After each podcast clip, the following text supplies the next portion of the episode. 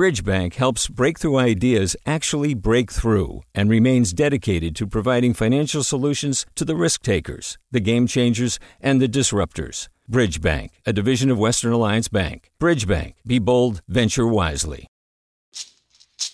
Hey, it's Glynn Washington from Snap Judgment. And if you love what you're hearing, and I know you love what you're hearing, please consider becoming a KQED member. Special access to cool events, behind the scenes footage, and so much more. Plus, you'll sleep better at night knowing you did your part for the community you depend upon. It's in you. Please be in it. Visit donate.kqed.org slash podcasts to sign up now. That's podcast with an S. Thanks. From KQED.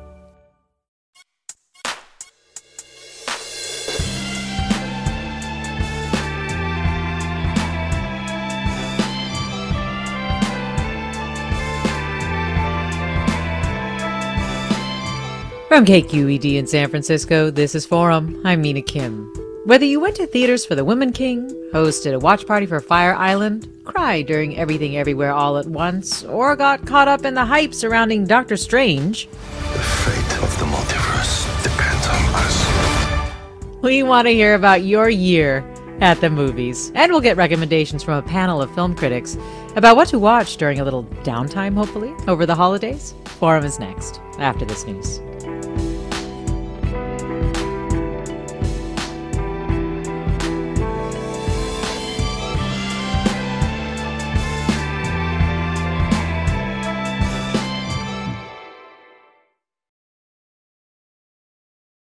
I'm Mina Kim. Welcome to Forum. Black Panther Wakanda Forever has been number one in theaters for several weekends. Have you seen it? What movies did you watch this year? Did you seek out films that had something to say about where we are now, or films that let you escape? Here's what listener David said. I, uh, my nomination for uh, a movie for the year is uh, Amsterdam. The acting was very uh, very good. All the actors were wonderful. The time period is interesting, and it's just very well done uh, movie. Well, you too can tell us what movie made your 2022 and why. Call 866 733 6786. Posted on Instagram, Twitter, Facebook at KQED Forum. And if you missed a lot of this year's releases and want to know what to watch from our panel of film critics, let me tell you who they are. Dave Schilling is back with us, contributing writer for LA Times Image. Dave, welcome back to Forum. Thank you, as always, for having me. It is a pleasure. It's a pleasure. For us, too, Jackson Kim Murphy is associate news editor at Variety. Welcome to Forum, Jackson. Howdy. Howdy. Thanks for having me. This should be fun. Glad to have you. And Kristen Meinzer, co host of the podcast Movie Therapy with Rafer and Kristen. Glad to have you back, too. Oh, thanks so much for having me back. So, Kristen, kick us off. What was one of your favorite films from this year?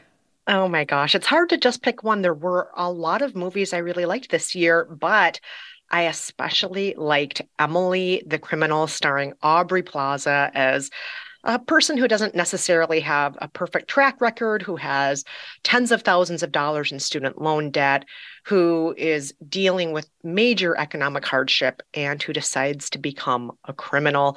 It is a movie that I think speaks to the times right now with a lot of us feeling economic hardship, where the divide between rich and poor is just growing greater, more vast and to cheer for somebody who is, you know, maybe trying to screw the system a little bit, maybe trying to get ahead, even if it's not in the quote unquote right way. Uh, I had a great time watching this. It is compact, it is snappy, and I was cheering for her the whole time. when you say compact, you mean not too long? Yes, because that's one of the trends I have absolutely abhorred in recent years, especially 2022. Too many movies were over two and a half hours long, and we don't need that. We, we have only so much time in the day, right? Do we really need a two yes. hour and 41 minute movie? I'm talking to you, Black Panther. We don't need our movies that long. We don't. Uh, Jackson, can you share one of your favorites? Yeah, uh, it feels silly to shout it out, but uh, Steven Spielberg's The Fabelmans was one of my favorite films this year. Uh, another heater from one of our best. Um, I uh, was always uh, really excited for it. I consider myself like a huge fan and an acolyte, uh, but it even see- exceeded my high expectations of it. It's his semi autobiographical, largely autobiographical film about his adolescence and growing up, uh, about his parents' gradual divorce, about his family falling apart, and about his love of movies. Mm. Um, like a lot of my favorite Spielberg films, there's a sort of sickness at the center of it. He needs to make movies. He needs to put a camera in between himself and the world. Um, but it's also this film about like this very natural talent that for him, like he needs, like he loves making movies and how that can complicate your relationships with your family, how that can deepen your bond with those around you and they can support you and how as they support you, those the people that they that love you can like lose you even more as you go and become your own person. Um, I found it really tremendously moving. It's super sweeping. It is a hair over two and a half hours long, but I do think it earns it. Yeah, I, I, think you said it was like one of the best of Spielberg's movies, which that would be saying a lot, right? Yeah. Uh, I mean, look, this guy made Jaws. He makes a lot of good movies. Um, but I do think it's one of his best. It is the movie that he sort of danced around making his entire career. There's a lot of broken households and absentee fathers and single mothers throughout his filmography, uh, drawing from his own adolescence. And this is the film that he's finally grown in, like he's grown into the filmmaker that he was going to be to make this movie. Uh, it's taken a really long time, but I'm glad he finally told the story that he really wanted to tell. Wow. Okay. Uh, Dave, one of your top films of the year. Oh boy. So uh, I think a lot of people agree with me that it's nice for a movie to surprise you every once in a while, not to like break the format too much of what uh, what makes a great movie, but at least uh, a moment or two where you're genuinely shocked that um, the movie has taken a left turn. And the movie that does that the most effectively this year is Barbarian, which is hmm. a small horror movie that um, kind of didn't really seem like it was going to be a whole heck of a lot. Uh, the trailers uh, make it seem like this is a movie about um, a uh, an Airbnb mix up where two people are double booked for an Airbnb and something sinister is going to happen, and that's it. The trailers were very um, respectful of the twist of the movie. And not every movie needs a twist, but movies need to surprise you. They need to to shake you out of your comfort zone and make you sit up and pay attention. And Barbarian does that about 40 minutes in, it becomes a totally different movie. and that is just so exciting to see, to see it done well, because this is hard. When you when you go to film school like I did, they tell you to follow the structure, the three act structure, and certain things need to happen in certain places in a screenplay, in a movie. And this film eschews all of that to say, we're going to take you on a journey, on a ride, and you're going to have to reorient yourself halfway through the movie and meet brand new characters. Um, I won't say any more than that because we were told very specifically by you, no spoilers. Um, please see this movie. I think a lot of people did. It was very successful for the studio um, because of how cheap it was, but it wasn't a mega super blockbuster like a Marvel movie. So there are still people out there, I'm sure, who haven't seen it yet go find it wherever it is streaming. I think it's on HBO Max.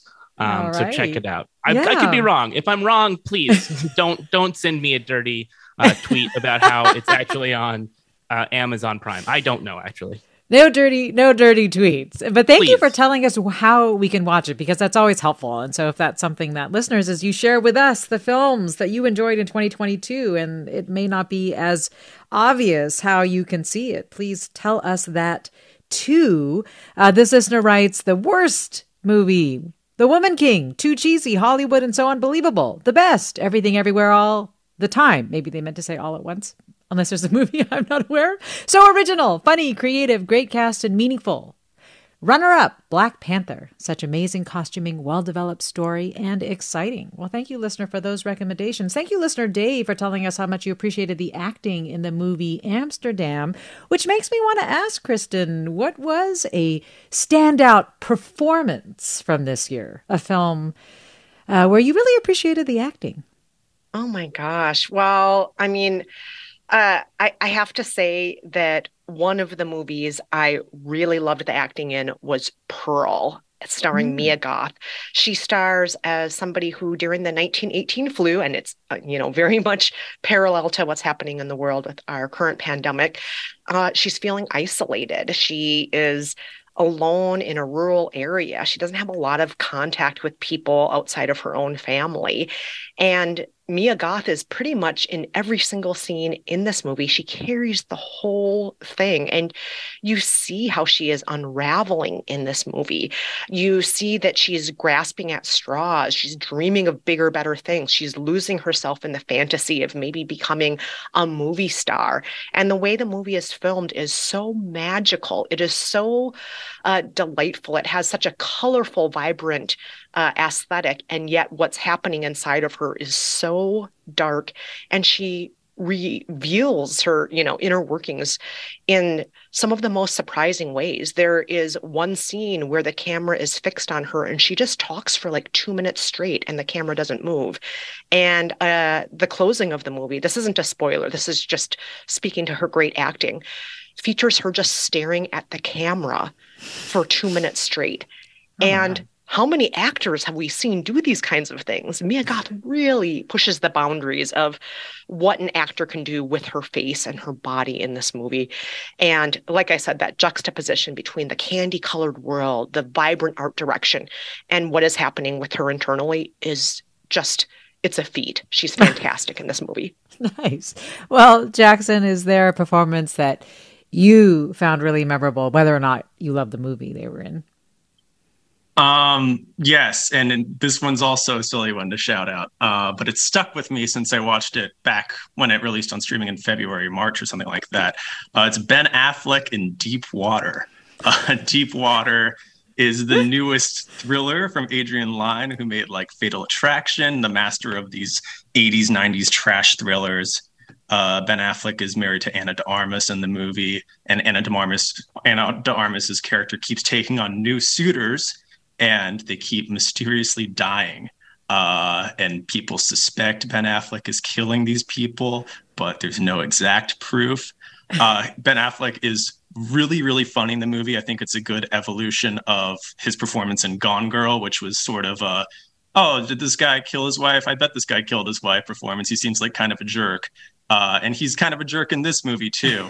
Uh, he will just throw around these empty threats towards these other men uh, he'll sort of like tease them and taunt them and be like, "Oh, maybe I will kill you, maybe I won't. You don't know." Ha ha ha ha ha.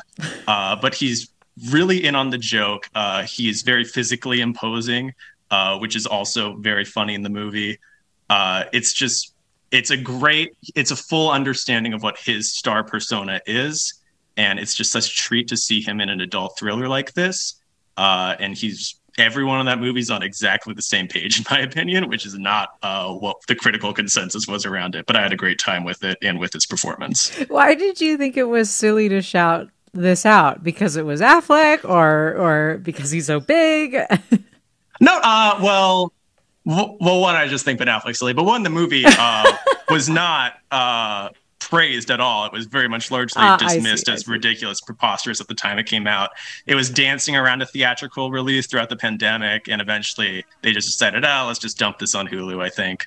Um, which is cool because uh, I watched it at home with my friends and had a great time with it but I feel like it's silly in that regard. But it's just one of those performances that I kept watching movies throughout the year. I kept watching performances, and that one just kept staying at the top of the shelf for me for some reason. Interesting. Jackson Kim Murphy, associate news editor for Variety. Dave Schilling, contributing writer at LA Times Image. Kristen Meinzer, co-host of the podcast Movie Therapy with Rafer and Kristen. They are our panel of film critics. And we also want to hear from you, listeners. What movies affected you in 2022? Tell us after the break. You're listening to Forum. I'm Mina Kim.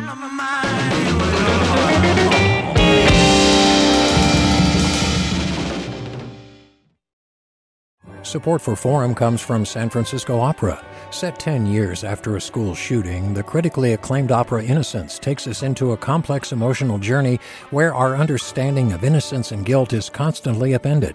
Kaija Saariaho's ethereal score collapses the past into the present as a community of survivors grapple with how to move forward.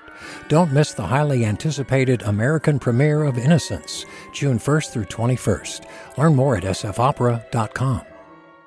We've all got those parts of our house where the internet just won't go. Well, if you had wall to wall Wi Fi from Xfinity, you could worry less about dead spots.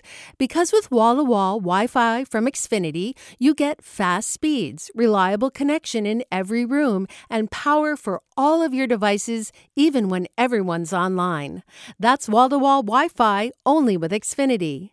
Restrictions apply, not available in all areas, actual speeds vary. Welcome back to Forum. I'm Mina Kim. What is that? I got bored one day and I put everything on a bagel. Everything. All my hopes and dreams, my old report cards, every breed of dog, every last personal ad on Craigslist, sesame, poppy seed, salt. That's a clip from Everything Everywhere All at Once, a film that made waves in 2022. And that's what we're talking about this hour the films of 2022 that you'll remember and why. You can tell us at 866 733 6786. You can email us, forum at kqed.org. You can post on Twitter, Facebook, or Instagram at KQED Forum. Tell us why you loved it, but don't spoil them for those of us who have not seen it yet. Kristen Meinzer is co host of the podcast Movie Therapy with Rafer and Kristen. Dave Schilling is contributing writer for LA Times Image. Jackson Kim Murphy is associate news editor at Variety, telling us their picks for movies that you should not miss if you did not get to see a lot of movies in 2022. Also, some great performances. Dave, I didn't get to ask you before the break what performances you liked.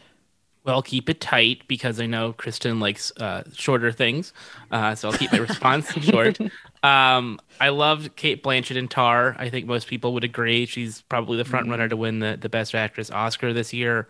Um, just really wonderful character study kind of work, very subtle when it has to be, very big when it has to be. Uh, I go back to Barbarian. I love Justin Long in that movie. I think he was uh, it had to be a perfect performance. As I said, there is a point in the movie where it pivots to become something completely different for a little bit.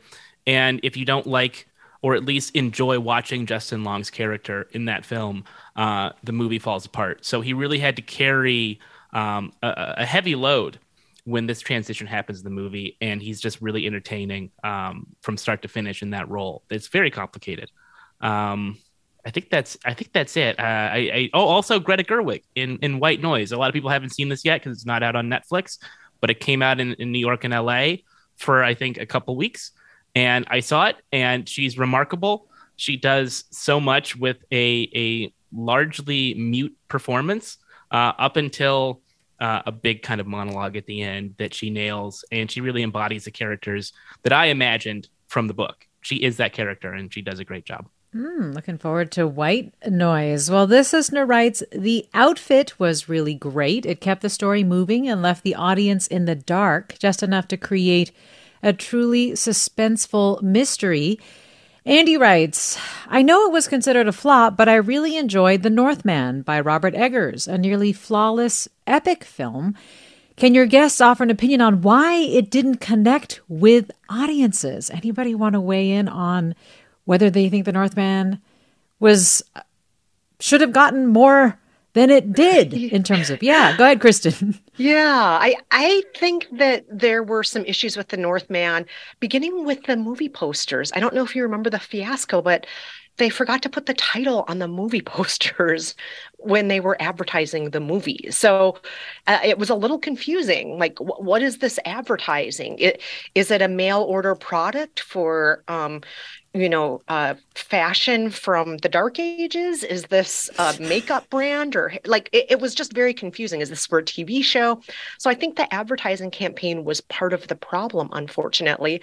But also, um, I, I was not a huge fan of the movie myself, and I think it's a movie that just took itself so seriously. It's very dark. It's very male, uh, male centric, male perspective, um, and uh, male rage, uh, male anger at fathers. But there was zero levity. It's a very dark movie visually as well as psychologically. And I, I just I don't know if a movie that is that epic, that dark, that long, that confusing in its ad campaign is going to appeal to people right now at this point in history. Mm. Well, it's a good category to think about films that didn't get their due in your opinions, guests. So, so Dave, what is a smaller movie, or it didn't need to be a smaller movie necessarily, but a film that you thought was underrated? I really love Confess Fletch, starring Jon Hamm. It's a uh, an adaptation of and a reboot of the Fletch uh, novel series. I'm sure people are familiar with the Chevy Chase movie Fletch from the 80s. Yep. This is very much not that. Um, that was a Chevy Chase vehicle that had a lot of kind of wacky disguises and makeup effects and things that, that he did in that film. Uh, it was closer, I think, to a Pink Panther movie in terms of slapstick and absurdity. Um, whereas this new version of Fletch uh, is is much closer to the novel uh, in terms of the tone uh, and the way that the comedy is portrayed. It's not quite as over the top uh, or silly. It's more about wordplay and kind of the wittiness of these characters, particularly Jon Hamm as Fletch. And I, I don't think anyone has ever really figured out what to do with Jon Hamm in a movie.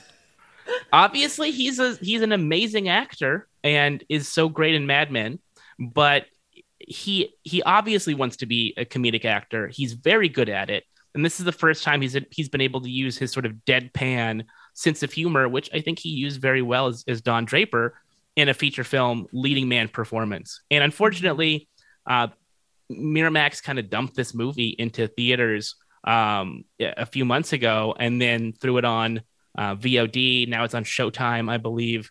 Um, it's much better than the reputation I think it got because it was dumped. But here's the thing and I wanted to say this about The Northman, but I think it's true of of any movie that flops. It's because you really have to encourage people to go to the theater. You have to give them a reason to go to a movie theater and say, this is a spectacle. This is uh, a conversation that people are going to be having about this movie. You need to see it as soon as possible. Um, there's something special there's something you're getting out of it. If it's a Marvel movie with big budget special effects, uh, or you know tie-ins to other movies that you so you have to see it to understand the next one or the one before that. Uh, there's a reason to go to the theater and see it as soon as possible. There's no reason to go see Confess Fletch in a theater. You might as well wait till it's on Showtime or it's on Amazon Prime or whatever. You might as well wait for the Northman to show up on streaming because it doesn't say you have to go see it. It doesn't have the buzz around it uh, doesn't have the the the value proposition that says I'm going to spend twenty dollars plus parking plus food to see it. Avatar two, maybe people will say that because it's a, it's a 3D spectacle. So it's just unfortunately small movies don't really have the the reason for being in the theater right now. It's a good point. What do you think, Jackson? I think you also liked Confess Fletch and thought it, you know, it should have deserved a little bit more attention than it got. No, confess confess Fletch rocks. Um, it's I mean just a great ensemble. Everyone's no perfect in it. Uh, very funny in an un uh, cartoonish way. Everyone's just it, it, it, it is very it has very concise characterizations. But uh, I mean, I agree with Dave. Uh, Confess Fletch is funnily the only movie I have seen twice this year, and I probably wouldn't have done that uh, if it wasn't available on home video immediately. Um, I really like. I just usually I'm just like one and done. I take my ball and go home with the movie after I watch it. But uh, a friend came over the next day, and I was like, "Confess Fletch was really good." He said, "Oh, okay, let's watch it." And then I just flipped it back on again two days later. Oh wow! Um, yeah, it's terrific. But I yeah, I mean, I agree. I think a movie needs to be more of an event uh, the, it needs to be perceived as that sort of thing these days in order to get people out to a theater. Was there anything else besides Confess Fletch that you really enjoy that maybe didn't do great at the box office or get to the box office? I was uh well this one did get to the box office and then it didn't do super well. Uh actually I mean super well is putting it uh politely. Uh it's Michael Bay's Ambulance also from the spring and another movie that I watched early in the year, and then as I watched more stuff, just continued to stay around in those upper echelons. Um, I've always been a mild defender of Michael Bay. I've always liked his craft, um, and but this is the first movie I've seen where I actually really cared about the characters in the movie and cared what was going to happen to them, which is a stunning turn for him, honestly. Um, it has the premise of two brother bank robbers hijack an ambulance to escape the robbery, and they're just in an ambulance the whole movie with this uh, with the with the medical worker also in the ambulance and it's a premise where you think i don't know how they're going to sustain that for two like a little over two hours and then somehow it does. It's this great los angeles panorama. It keeps picking up new characters on the law enforcement side or on street crime uh, just these new colorful people that like really makes the whole painting of the city uh, elaborate and delightful. Um, it's really really really good. Uh, yeah well, both you and Dave brought up spectacle films, and it felt like, Dave, there were a lot of them this year, or maybe it just always feels like that with spectacle films. But was there one that you really enjoyed, like one that you think was worth is worth seeing if people missed it? Like a, like a an expensive action movie? Yeah. Oh boy, I don't know. um, it is that is a tough thing to ask me because I do feel like this was maybe one of the worst years for blockbusters. Um, I don't really feel like there was anything that that wowed me that was expensive. I feel like this was such a great year for smaller movies. Um, nope was probably the best example of a blockbuster, and it's interesting to to to call it that because it is a personal movie from a director who made his name, and uh, Jordan Peele made his name uh, making movies about very esoteric problems. Mm. Um, problems that you know I have or he has, but you know people that aren't black in America maybe don't feel those same things. But he makes universal movies that are also deeply personal, and those are the things that I get excited about. I don't really get excited to see the latest Marvel movie anymore. And that's too bad because there was a time when they were very exciting to watch. Uh, the early days of Iron Man and um, Captain America, Incredible Hulk, like these were movies that were kind of off center and strange. But if I'm going to go see a DC movie like Black Adam, for instance, which I thought was truly, truly unwatchable, um, you know, I'm I'm not going to get that same feeling of the the idiosyncratic. It now feels like product, and, and there are a lot of those movies that are coming out in, in the last this year, last year, that really lack that that strangeness. Uh, that I, you know, I, Moonfall is here. Here's an example of a movie that's absurd that feels like it could only be made by Roland Emmerich. Is Moonfall. Let's have some more Moonfalls and fewer Black Panther, uh, Wakanda Forever's, please. Well, Gabriel writes the worst movie of 2022 was Amsterdam. So, uh, disagreed with our uh, listener who called in ahead of the show. Gabriel writes, I can't. Why didn't anyone warn me? It seemed as if every character was in their own separate awful film. The dialogue was so inane and contrived and poorly delivered. I laughed at almost every line. I think the studio should be subject to a class action lawsuit to recover the money and time everyone spent to be subjected to this atrocity. Wow, Gabriel, tell us how you really feel. But I earlier, Kristen, you were making the point that we only have so much time to watch films. So do you have one that you would say we can afford to miss? oh my god. That was like I a agree. big one. Yeah. Amsterdam. Yes, I'm 100% on board with that listener. Amsterdam it just seemed like it was never ending on top of the each of the actors feeling like they're each in a different terrible movie. Uh, on top of the fact that I could not figure out for the life of me what the plot of the movie was. I I hated Amsterdam. It was definitely one of the worst movies of the year, hands down, absolutely. Um, uh, so yes, I would say you can absolutely afford to miss that one. You can afford to miss the spectacle of Bullet Train, which also felt overly long and uh, relying very heavily on a lot of razzle dazzle and art direction, but not necessarily on story. Um, if you do want to invest in a longer movie, a couple I would say are worth it are Triangle of Sadness. Triangle mm. of Sadness is about two and a half hours, uh, tapping into, I, again, that divide between rich and poor, uh, some class rage happening in this movie, some um, people who are on a yacht, a luxury yacht, who you know may or may not uh, deal with some comeuppance with you know what happens when the upstairs and the downstairs confront each other over certain differences and so on so triangle of sadness it is uh, gross, it is funny, it is surprising, and it is well over two hours long. Everything Everywhere All at Once, which has already come up a couple of times in today's show, is also, in my opinion, a little bit too long, but there is heart there. There is spectacle. Michelle Yeoh is just fantastic in it.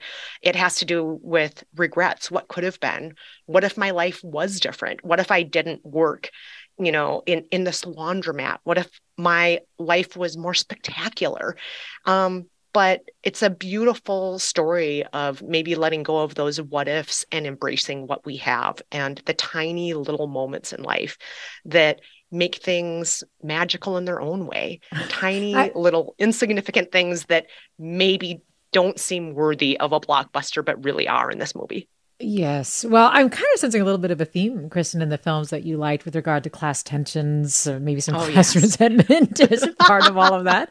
Uh, but we've got also some callers waiting. Let me go to Michael in Walnut Creek. Hi, Michael. You're on. Oh, hello. Hello. Um, yes, I just, I just wanted to weigh in on the Northman. Um, I to be the Northman. Um, I think that the reason that it was that it underwhelmed a lot of people was that it was expected to be some sort of you know silly, fun Conan type movie. I know that's why a lot of people who saw it disliked it, and not something that was actually trying to recreate the atmosphere of the Icelandic sagas like uh, Gunnlaugsson's In the Shadow of the Raven, which uh, you know I think was I think the Northman was the equal of In the Shadow of the Raven. It was nice to see it done with a really nice budget. Um, and I also thought it was hilarious just because, you know, having people, you know, speak in that Icelandic epic fashion, uh, Father, I will avenge you. Mother, I will save you. Fjölnir, I will kill you. I will cut the thread of my face. I mean, t- to me, that stuff is, is just golden. So I, yeah, I would have seen it in the theater had I had I known it was uh, it was so good. Whoa. All right, Michael. Well, appreciate that. Um, and thanks for calling in. Let me go to Jordan in Berkeley. Hi, Jordan. Hey there. How are you? Well, what would you like to say? I would just love to give a plug to Top Gun Maverick. I saw it 10 times. Wow. And I saw it I saw it 5 times with D-Box in the theater, which I thought was going to be really silly, which turned out to be amazing, but I just feel like it was a great character driven movie. It wasn't based on CGI effects, it was real flying. There wasn't a lot of blood and guts, and there was an actual relationship in there with people who were not in their teens and not in their 20s that was actually kind of character driven, and it was great. And I would say House of Gucci for best unintentional comedy and Drive My Car for best drama.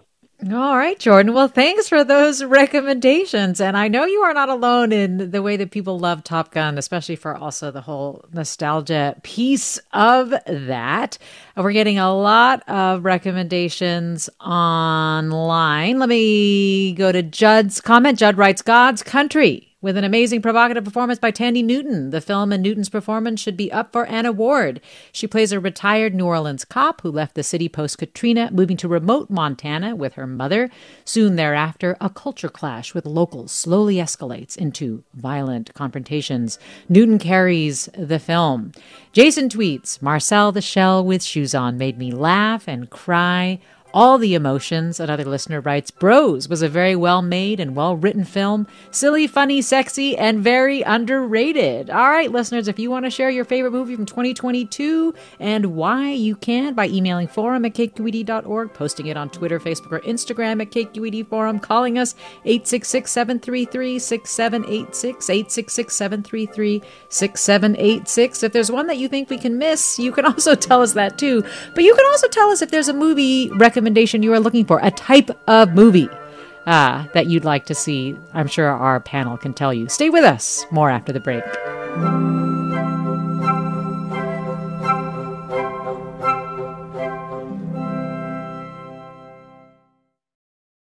Support for Forum comes from San Francisco Opera. Set 10 years after a school shooting, the critically acclaimed opera Innocence takes us into a complex emotional journey where our understanding of innocence and guilt is constantly upended. Kaija Saariaho's ethereal score collapses the past into the present as a community of survivors grapple with how to move forward. Don't miss the highly anticipated American premiere of Innocence, June 1st through 21st. Learn more at sfopera.com. We've all got those parts of our house where the internet just won't go. Well, if you had wall to wall Wi Fi from Xfinity, you could worry less about dead spots. Because with wall to wall Wi Fi from Xfinity, you get fast speeds, reliable connection in every room, and power for all of your devices, even when everyone's online. That's wall to wall Wi Fi only with Xfinity.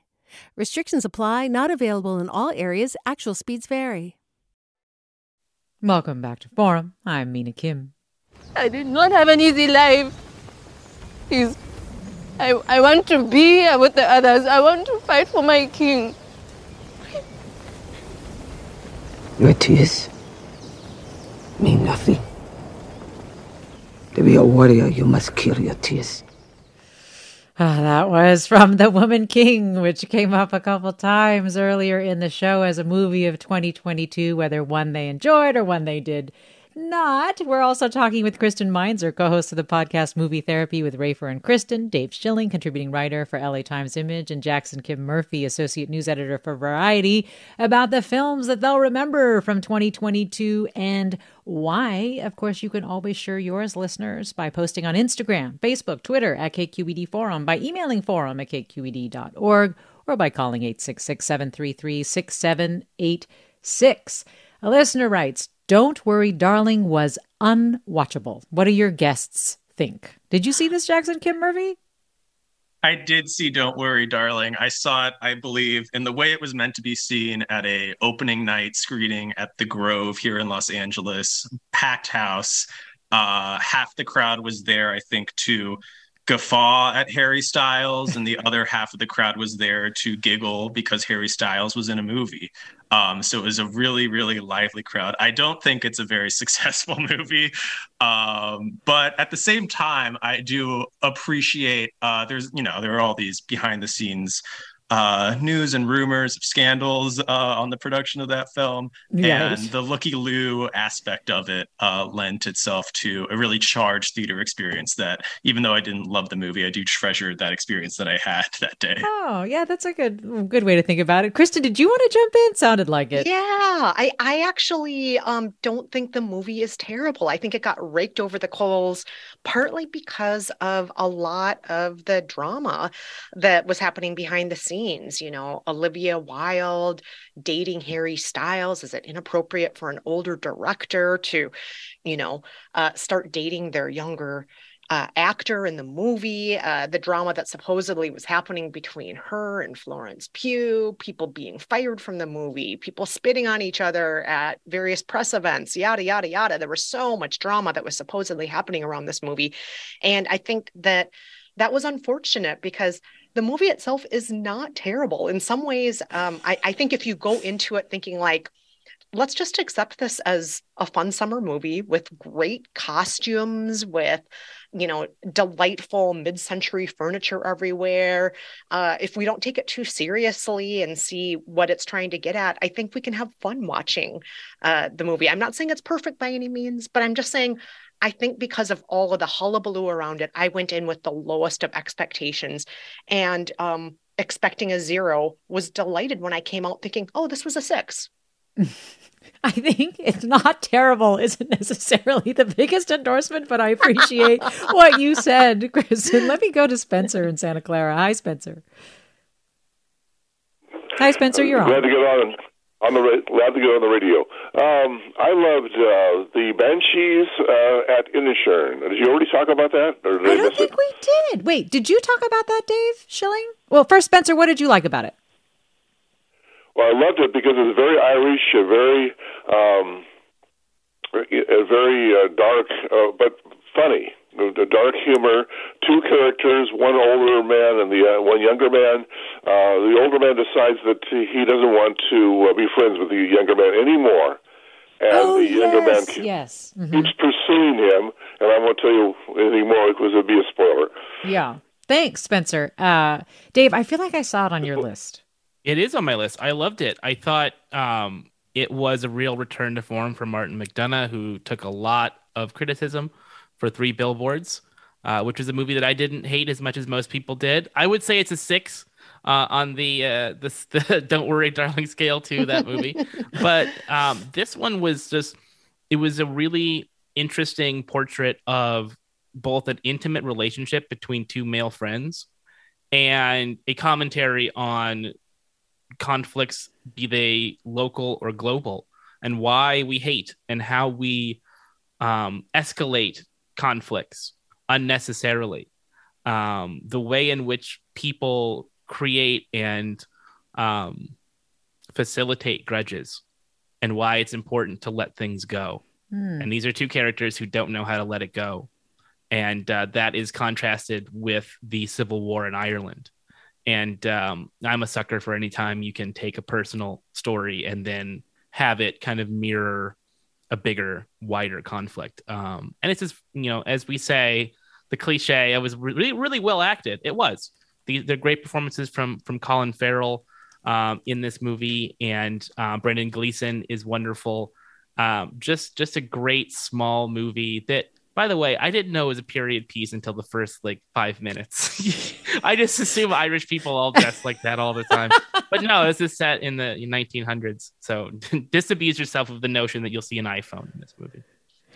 Uh, well, this listener writes I've been to a lot of preview screenings. Spoiler alert was amazing, and so was Babylon. But Emma Thompson's performance in Good Luck to You, Leo Grande was very real. Another listener, Rudy, tweets My fave sci fi film of 2022, Nope, by Jordan Peele, horror film, Barbarian by Zach Cregger, Cregger uh, comic sketch writer and comedic actor. Wow, already two of the ones that you mentioned, Dave, there. I wonder if this documentary film that Rudy has is also one you like. Meet Me in the Bathroom by Will Lovelace about the New York City music scene of the later 90s and early 2000s. Did you This guy has great taste. this is gr- this this person is either me and I'm disassociating or it's a, a family member.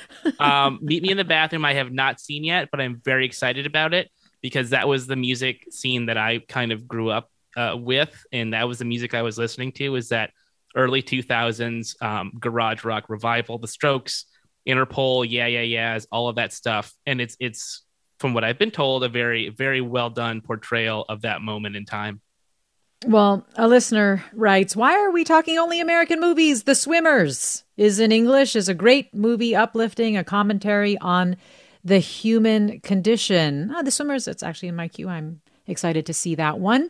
Guillermo writes, My favorite film of the year is actually a Mexican one. My friend is a filmmaker and worked on a project called Cuando Cae la Noche. It deals with aging and the role of single men in that stage of life and how those stereotypes and roles evolve in that phase of solitude.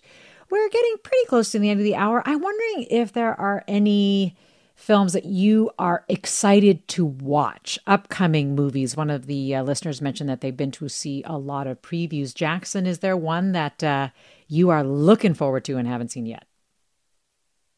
From this year or for next year? That's coming up. It can be later this year or next year.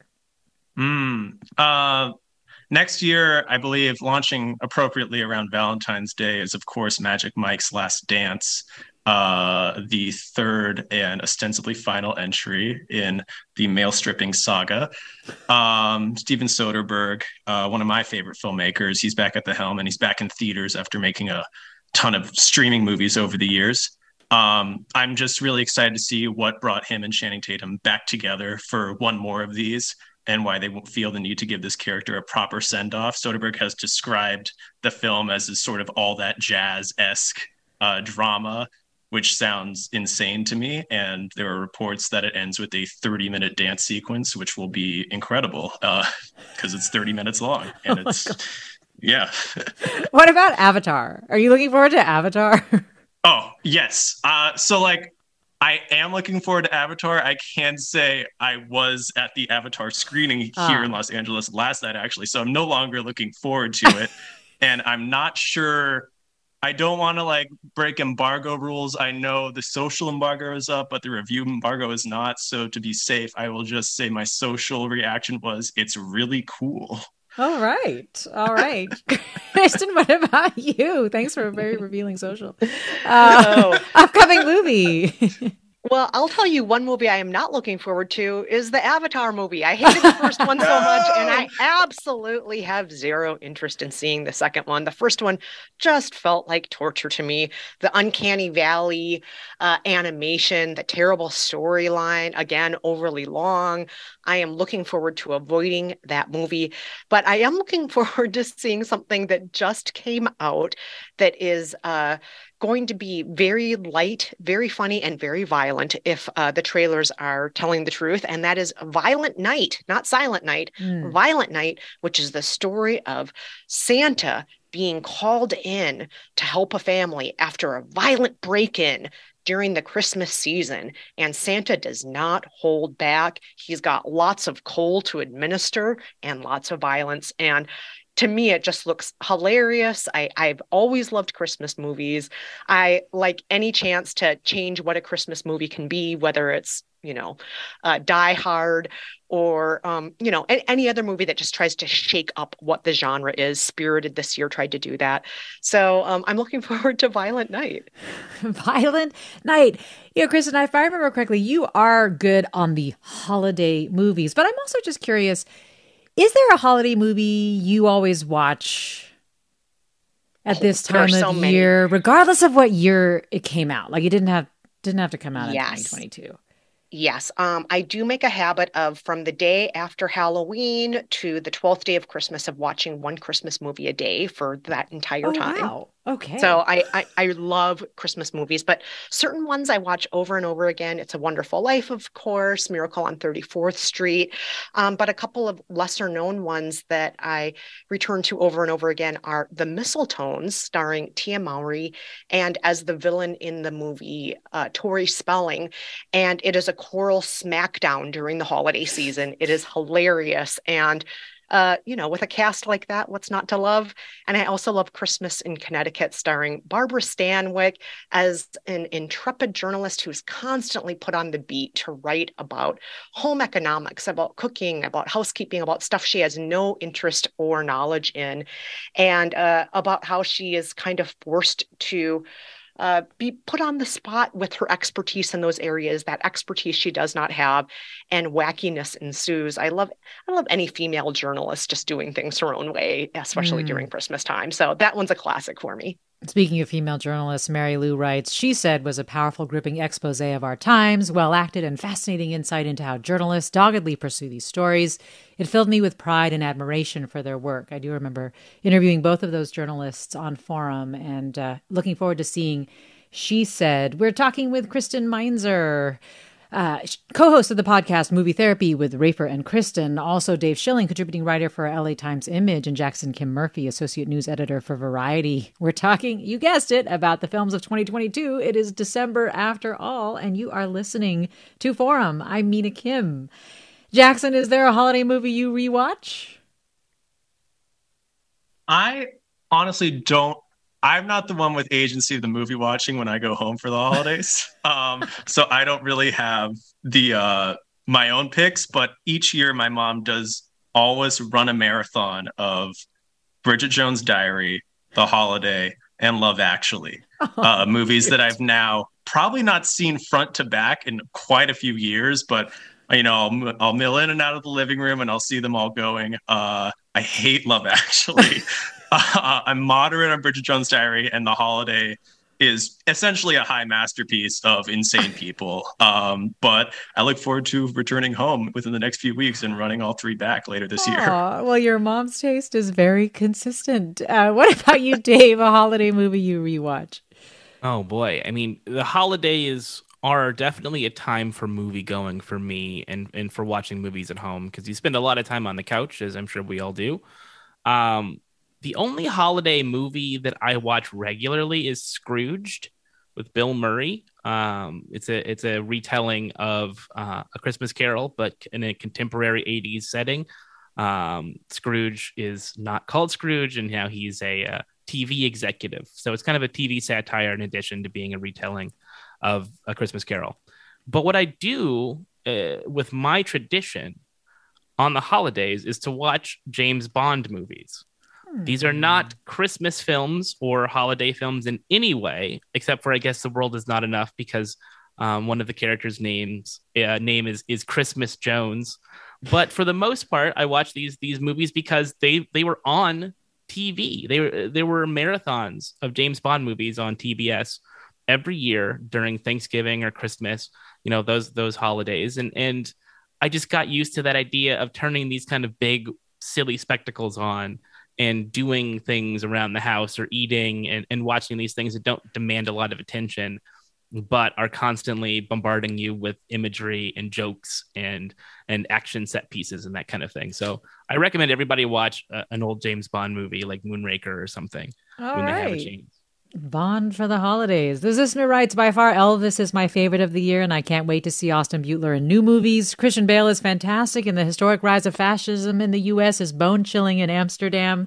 Wow, a lot of range of opinions on Amsterdam from listeners and our guests today. Another listener writes, Mrs. Harris Goes to Paris was absolutely lovely, hopeful, stylish, and a celebration of overcoming heartache. Robert writes, Where the Crawdads Sing, everyone I know who has seen it loved it. Chris writes, Causeway had maybe the most under the radar best acting performance by Brian Tyree Henry and Jennifer Lawrence. And Ti West's dual drop of X and The Amazing Pearl were a great accomplishment in one year. Not sure if any of you have any reactions to the movies that just got mentioned there. I hated Pearl. oh no, Dave. I thought it was deeply annoying. That music and like the tone of it was so um broad and big and aggressively campy in a way that just felt like I wanted to be anywhere else. That said, I loved X because it was a horror movie and it knew that it was just a horror movie. And Pearl tried to be this kind of um, character study of a character I kind of found loathsome and, and irritating. I did not have any empathy for her situation. Sure, she had a terrible childhood and a bad family and stuff, but the performance from um, Mia Goth was so outrageous, so over the top, and so uh, divorced uh, from the human race that it just felt like uh, pantomime to me. And I You're wanted saying to that like it's a bad thing. Yes, I, I know. I'm I'm aware. I, I'm Yes. loving these differences of opinion on these films. It really helps me watch them when I do, you know, with a, a nuanced lens. Dave, uh, you are the only one I did not ask about upcoming movies you're excited for. We have a minute Oh. left. Just tell me really quick. Yeah. Real quick. I, I'm really excited about Dune Part 2 and Indiana Jones and the Dial of Destiny. I was not a big fan of Top Gun Maverick. I know people have talked about it on the, the Twitter feed. Not for me. I'm tired of reboots, sequels, remakes, this kind of thing. But I am a sucker when nostalgia affects me uh, and, and when I'm nostalgic for things from my childhood that I liked. And I loved Indiana Jones. So I'm very excited to see this series kind of wrap up. Indiana Jones. You're right. It did feel like there were a lot of uh, sequels, reboots, and so on in 2022. Well, Dave Schilling, as always, thank you so much for coming on. We appreciate it. You're welcome. Dave Schilling, contributing writer for LA Times Image. Jackson Kim Murphy, so glad to have you on today. Thanks so much. Thanks a bunch for having me. Jackson Kim Murphy, associate news editor at Variety. Kristen Meinzer, co-host of the podcast Movie Therapy with Rafer and Kristen. Thanks for coming back, Kristen. Thank you so much. And thank you, listeners, for sharing your picks. We're going to try to compile those for you and make them available. But in the meantime, we are going to go out with a song from a movie Dave loved, Top Gun. Just kidding. Sorry, Dave. This is the song from Top Gun. Caroline Smith produced today's segment on the films of 2022. I'm Mina Kim. You're listening to Forum.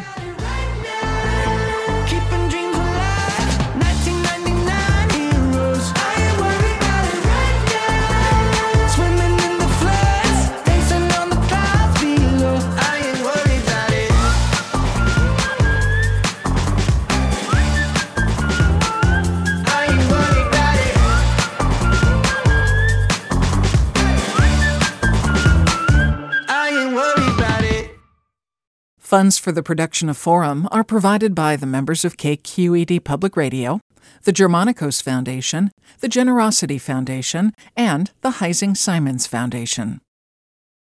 Support for Forum comes from San Francisco Opera. Set 10 years after a school shooting, the critically acclaimed opera Innocence takes us into a complex emotional journey where our understanding of innocence and guilt is constantly upended. Kaija Saariaho's ethereal score collapses the past into the present as a community of survivors grapple with how to move forward.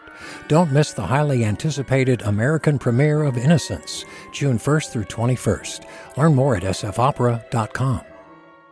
We've all got those parts of our house where the internet just won't go. Well, if you had wall to wall Wi Fi from Xfinity, you could worry less about dead spots. Because with wall to wall Wi Fi from Xfinity, you get fast speeds, reliable connection in every room, and power for all of your devices, even when everyone's online. That's wall to wall Wi Fi only with Xfinity. Restrictions apply, not available in all areas, actual speeds vary all over the country. We need to improve reading in Wisconsin. Schools are changing the way they teach reading. I'm calling for a renewed focus on literacy. We have gotten this wrong in New York and all across the nation. And it's happening because of a podcast. I think your podcast has changed my life. And I'm going to share this podcast with everyone I meet. Sold a Story investigates how teaching kids to read went wrong. New episodes of Sold a Story are available now.